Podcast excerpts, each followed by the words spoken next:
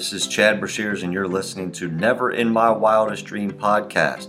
This podcast is about creating a behind the scenes look with coaches, fans, and reporters from our point of view, sharing cool stories as only we've lived them. The goal is for you to learn something new to help your life and allow yourself to take a break from everyday chaos and let us give you a behind the scenes look into our world. Never in My Wildest Dreams podcast begins in Three, two, one. Good morning and welcome to Never in My Wildest Dreams podcast. Today is Wednesday, March the 31st, 2021, the last day of the third month of the new year and the last day of the quarter. We're one fourth of the way through 2021 already, which is really hard to believe. Today's the end of the marking period here at Washington County Public Schools. And on this rainy Wednesday, we're going to talk a little bit about sports. Tomorrow, the MLB starts up. We got NBA scores, we got women's NCAA tournament and men's NCAA tournament scores, as well as Wednesday wisdom.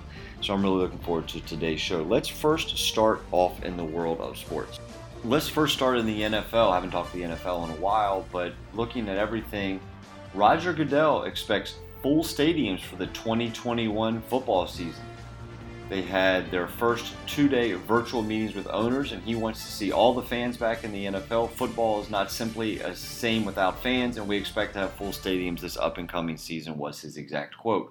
I find that a little uh, odd considering we can't even, you know, have restaurants and gyms and everything open with everybody, but we're going to have a full Raven Stadium here in the state of Maryland. It's going to be interesting to see how that all plays out. In the world of Major League Baseball, tomorrow is opening day, and in my personal opinion, tomorrow should be a national holiday. It is our national pastime. I don't see why we should be checking scores on ESPN.com all day. I know there's 162 games in baseball, but I do believe that tomorrow should be a day that's off so we can experience all the fun games. I'll pick out a couple games here to go over for tomorrow that I look forward to. The first pitch of Major League Baseball tomorrow will be the Blue Jays against the Yankees at Yankee Stadium. That is a 105 first pitch. The Baltimore Orioles local team travels to the Boston Red Sox. It's a 210 start in Fenway. The Pittsburgh Pirates travel to Chicago to take on the Cubs. The New York Mets are in Washington, D.C. to take on the Nationals. That's a 7.09 start. And the late game tomorrow at 10.07 p.m., the Houston Astros are in Oakland to take on the Athletics. I will be following all of baseball tomorrow. Looking forward to having a couple baseball coaches on tomorrow to talk about opening day, what they're looking forward to this season. Now, on to the world of NBA basketball. Let's first start with last night's games. The Charlotte Hornets beat the home Washington Wizards 114 to 104. The 76ers go to Denver to take on the Nuggets and lose 104 to 95. The Orlando Magic beat the Clippers 103 to 96. And the Phoenix Suns beat the Hawks 117 to 110. On to tonight's action. The Portland Trailblazers travel to Detroit to take on the Pistons. The Miami Heat are in Indy to take on the Pacers. The Dallas Mavericks are in Boston to take on the Boston Celtics. The Rockets travel to the Barclays Center in Brooklyn to take on the Nets. The Utah Jazz are playing the Memphis Grizzlies in Memphis, Tennessee. The New York Knicks travel to Minneapolis to take on the Timberwolves. The Toronto Raptors are in OKC to take on the Thunder. The Sacramento Kings travel to San Antonio to take on the Spurs. And the Milwaukee Bucks are in the Staples Center to take on the Lakers. That is all for NBA action tonight. On to women's Final Four basketball.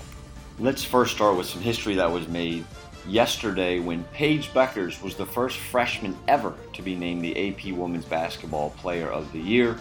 She said, This is simply amazing, surreal for people to think that highly of me in a position as a freshman to get this word. I'm extremely humble, yet grateful. She is averaging 20 points, 6 assists, and 5 rebounds this season. She became the first UConn player to ever score more than 30 points in three consecutive games, as well set a school record for points in NCAA debut with 24 against High Point. No one player has taken a team this young to be where we are today, said Coach Geno Auriemma. Who's done more than her? If you can give me a better argument, please bring it. But if I don't think you can, and this is why she's the National Player of the Year.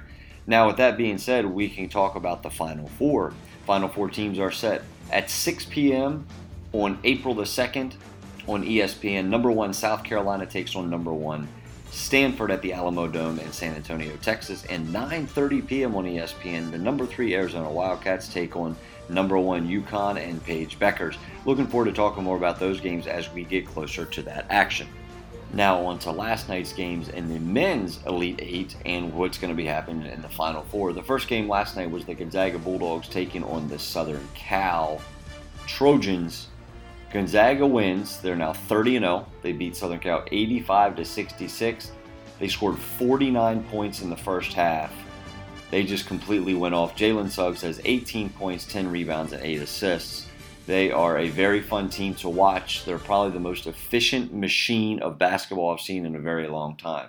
In game two last night, we had number one Michigan hosting number 11 UCLA, and in an upset, UCLA beats Michigan 51 to 49.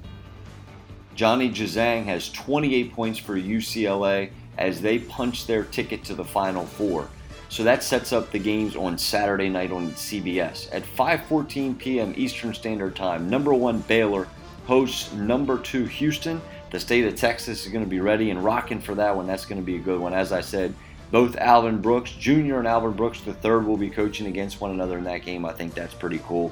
I uh, hope to get you know maybe some contact with them after the Final Four and have them on the show. Looking forward to chatting with those guys. But that's game one at 8:34 p.m. Eastern Standard Time on CBS. The number one Gonzaga Bulldogs take on number 11 UCLA.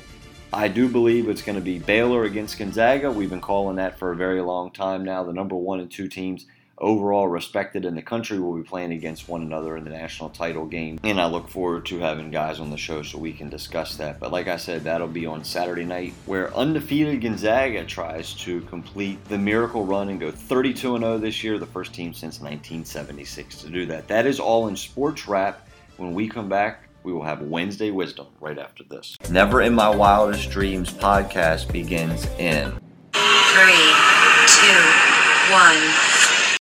Welcome back to Never in My Wildest Dream podcast. Looking forward to this next segment. It's going to be Wednesday Wisdom, but we're going to break it down into time management skills. I've broken down into seven different categories that I think are pretty important. And you know, this is one thing that I've gotten better at. I still can get better at, but uh, it's one thing I have improved to help me be better at my job as well as at coaching. So I'll break it down into seven. We'll name each one out. We'll talk a little bit about it. First one's organization. Staying organized can help you maintain a clearer picture of what you need to complete and have a day to day calendar, being able to locate certain documents easily and having a tidy environment to work in. Prioritization. Assembling each one of your responsibilities for priority is a key to be a good time manager. There are many ways to prioritize what you need to accomplish. You might need to decide which to complete fast, which simple items need to be taken longer or more involved ones. Alternatively, you might prioritize your tasks starting with the most time sensitive, or a combination of both. Goal setting. Setting goals is the first step to becoming a great time manager. Goal setting allows you to clearly understand your end goal and what exactly you need to do to accomplish that. Setting both short and long term goals can lead to a very successful career. Communication. Developing strong communication skills can allow you to make your plans and goals very clear to those who work with you and work around you. It also allows you to delegate, which helps you focus on completing the most important and relevant tasks obtained to your goals and how you see them fit to your goals. Planning. A very fundamental part of being a time manager is planning itself. You need to be efficient on planning out your day, your meetings, how you're going to accomplish everything, and how to stick to your schedule.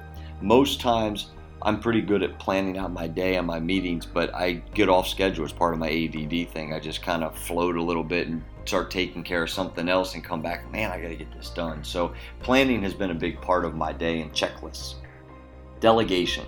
This is something that's big in all management areas, not just time. But being a good time manager means that you're able to complete work on time as well as with your company's goals. While this skill most often is done by all managers, you can also delegate within your managing project. While it's often difficult to say no when someone asks you to do something, the most important practice is, having boundaries to manage your time as well as ultimately accomplish your personal goals. And last is stress management. When practicing good time management skills, you should be able to help your mental health and handling of the stress of these days, as well as stay positive to perform all tasks on your schedule. You might do this by having small breaks added in. Reward yourself when you complete certain tasks. Taking time to develop each one of these skills will help you organize your daily work, your monthly work, and your annual work, whether in your job, life, or trying to get a you know new job or you're even at home being more organized. But these are the seven ones that I really like to talk about with my guys as well as pass along to you. So it's organization, prioritization, goal setting, communication, planning, delegation, and stress management. The last thing I want to talk to you guys about today, real quick, in this Wednesday wisdom session is two things managing your calendar as well as short term and long term goals. Setting aside time on your calendar is probably one of the most important things you can do. You can block off certain brackets of time on your calendar on a regular basis to make sure that you're guaranteeing yourself time to get stuff done throughout that day. You can also, and I do this as I break down my meetings and what I need to work on in those times, I also build in breaks and I put it in my calendar. So it's something that reminds me, hey, go get a soda. Hey, go grab a candy bar. Hey, take a walk real quick. Go do this at the copier. So it keeps the blood flowing and keeps the mind rolling as much as you have. But there's a certain way of empowering yourself to make sure that you meet all criteria for your bosses as well as the goals that you set for yourself. Speaking of goals, short term and long term goals, practicing regular goal setting can help you clearly understand what you need to accomplish and achieve certain results. To hit long term goal, identify the smaller milestones of goals that are along the way. For example, if you have a goal to be promoted or get a new job within the next six months, you might need to set smaller goals to improve certain skills so that those skills can be measurable and achievable and relevant to what you're trying to do to show your managers that you're ready for the next step. This is my Wednesday wisdom. I hope you guys can take some information from this and apply it to your daily day I like passing this stuff along. As I said, I read a lot and I've been able to gather a lot of this information to pass along to you guys. When we come back right after this, we will discuss the Final Four, what it's like to be at a Final Four, what it would be like to be at a Final Four in Indy, and what we're missing by not having the NABC convention at this time. So we will be back right after this. Never in My Wildest Dreams podcast begins in Three, two, one. Welcome back to Never in My Wildest Dream podcast. Let's talk the Final Four. So, all tickets have now been punched. This is one of my favorite times of year. I actually miss it. I mean, the last two we haven't been able to travel to, obviously, for the NABC convention. But I was fortunate enough to go to a couple Final Fours here in my lifetime and uh, go to those and travel to those. So, the last time I was in Indy, I'll just kind of tell this story a little bit and we can kind of talk about the other ones that I've been to. But I went out with Jamion Christian, who's now the head basketball coach at George Washington University. We drove out together, and that was awesome. I got to spend a lot of time with the Division One head coach. He was with at Mount St. Mary's at the time, but we drove out. Um, I was able to go into Hinkle Fieldhouse when we got out there on Wednesday. I was able to walk out on the court. I did get kicked out, um, even though I wasn't supposed to be on the floor. Jay Bilas and Jay Williams were getting ready to do an ESPN shoot at the time in that location, so I. Uh, had to kind of make sure I got out of the way as quickly as possible, if that makes any sense. So, yeah, we were uh, in the gym walking around, and it's just like Hoosiers. I found the you know the different areas I was able to go in the school store and buy stuff. And after that, I went and checked into my hotel room, went down to the convention center, checked in down there, was able to get all my passes and my little floor that I got, uh, which has the replica of what the court will look like for the Final Four here on Saturday and Sunday's games and you know you get to do all that stuff you get to run into everybody. It's an amazing time where there's a ton of coaches who have the same passion and love for the game that are all in one city and location. And we get to watch basketball we get to talk basketball we get to try to promote ourselves to see if we can get a chance at jobs we get to kind of sell who we are as a person you get to go grab a couple beers with some guys and really enjoy the environment and the time with that. I miss all that you know that's the fun part. And but the part that I miss the most is seeing the fans. These diehard fans, the police escorts, they're stopping everything to make sure that the University of Kentucky's bus or the Carolina bus goes through. You get into the very large arena where 80 plus thousand are going to sit and watch a basketball game and you get to go watch practice and you get to see all that stuff and I think it's a really cool time and a really great environment and you know, like I said, I've been fortunate enough to go to a couple of these things, and it's just a great time. I mean, You know, if I look back to the last Final Four I was at was in Phoenix. That was 2017. At that time, I still was at Shenandoah University, hadn't taken the South Hagerstown job yet, even though the job just posted, and I had applied for it while I was in Phoenix. I threw out on the 29th. On the 30th, I had some pictures that actually just popped up on my Google Photos yesterday with regards to what the desert looked like where I lived. Um, was able to go to practice that day, see North Carolina practice, which was kind of cool. Get to watch those guys do their thing at the what they call a show practice um, for the media and for all kinds of fans that they played there in the same stadium that the Arizona Cardinals play in. After that, I was also fortunate enough with a, one of my buddies who works for CBS Sports and works for the National Basketball Hall of Fame. I was actually able to have breakfast with Tracy McGrady as well as Bill Self. Got to meet those guys, talk a little bit. Was fortunate enough to meet Raftery, as well as take a picture with Jim Nantz and talk to him a little bit. That was pretty cool. Charles Barkley's funny. He was there, and so was Grant Hill. We were able to go back to the hotel where those guys were staying at and catch up with them for a little bit. But to me, it's all about the experience. Uh, basketball has taken me all over the world with regards to playing as well as coaching and, and just the game itself. And I've been very fortunate. Um, and I'm not going to lie, I do miss the opportunity to go to events like this. You know, next year's in New Orleans, been there one time before. New Orleans is a great city, it's kind of different. Um, the Mississippi River is a very large body of water that a lot of riverboats float on, and it's just a different city. And I was really looking forward to Indy. I was hoping that COVID would have passed quicker and we could have been at the Final Four in Indy, but that's not the case. But I'm going to keep telling some more of my stories, working on getting a couple guys, local high school basketball coaches, as well as former college coaches, on the phone the next couple days so we can talk about their Final Four experiences as well as their season and you know what they're looking forward to next with regards to off-season workouts and getting ready for all that. This is today's show. I want to thank you for listening to Never in My Wildest Dream podcast, and we will talk to you soon.